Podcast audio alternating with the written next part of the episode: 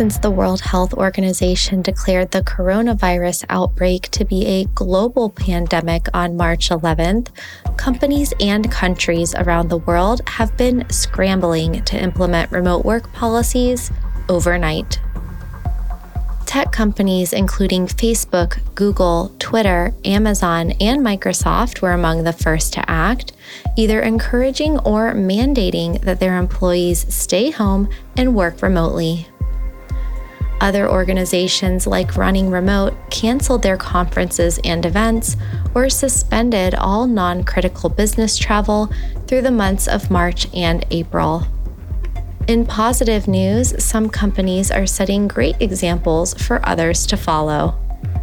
Google has arranged paid sick leave for those who need it, and on March 12th, Jason Fried, the CEO of Basecamp, announced a policy to give employees paid days off, just because.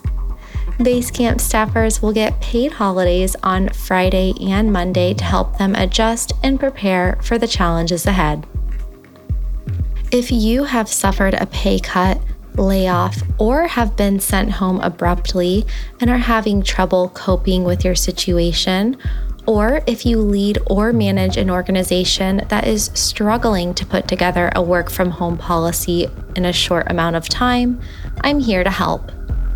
Send an email to hello at travelingwithkristin.com and I'm happy to answer any of your questions to the best of my abilities or point you to remote work resources that will help solve your problems.